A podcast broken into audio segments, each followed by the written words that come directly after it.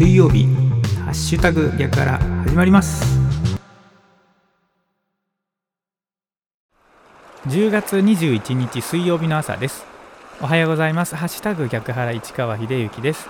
この番組は10月21日水曜日の朝に聞いていただくように録音していますがいつ聞いていただいても大丈夫です。ながらで聞いてください。私もながらで録音しています。よろしくお願いします。まずは今日の暦からいきましょう。今日10月21日水曜日の暦ですけれども日の出時刻は6時3分でした。日の入り時刻は5時10分です。この情報正月齢が4.3ということで半月にね近づいていっているお月様が見られます。今日10月21日の暦です。日の出時刻は6時3分でした。日の入り時刻は5時10分です。この情報は自然科学研究機構国立天文台 NAOJ のサイトを利用させていただきました。ありがとうございます。続きまして今日は何の日に行きましょう。今日はですね10月21日明かりの日でございます。1879年のこの日アメリカの発明家トーマス・エジソンが世界で初めて実用的な白熱電球を完成させた。ということですね。エジソンは電球をさらに安定させるためフィラメントの素材を探し続け日本の京都の竹から作るフィラメントにたどり着き竹製フィラメント電球を製造した。またエジソンは白熱電球を実用的に改良しただけでなく会社を設立し発電から送電までを含む電力系統の事業化にも成功した。ということで10月21日は明かりの日ということでございます。この情報は雑学ネタ帳というサイトを利用させていただきました。ありがとうございます。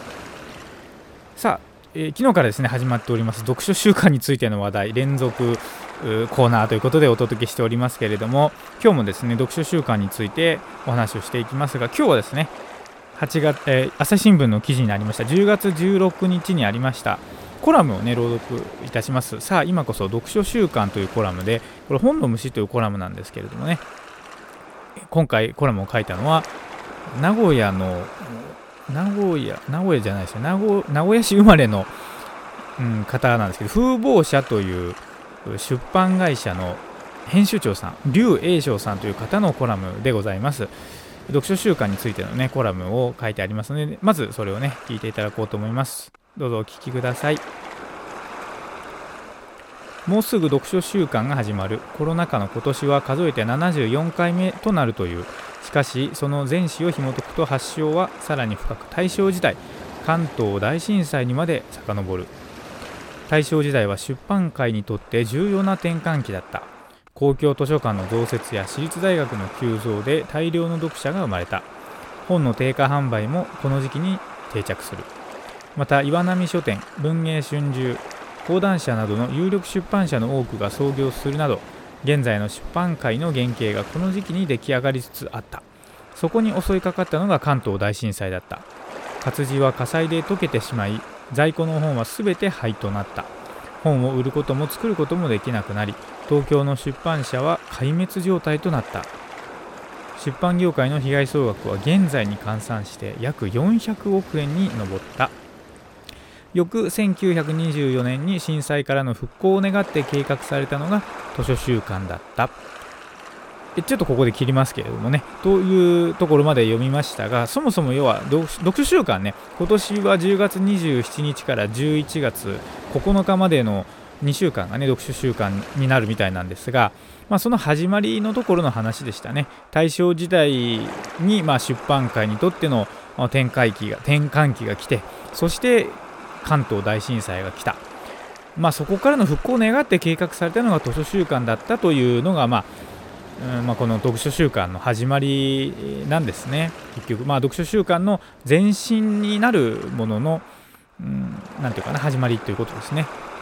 まあ、我々今ね、ふ普段そのいろいろ本を読むことが普通にこうできていますけれども、この、まあ、いわゆる日本の出版界のなんていうかね、こう原型となったのは大正時代がきっかけだったということですよね。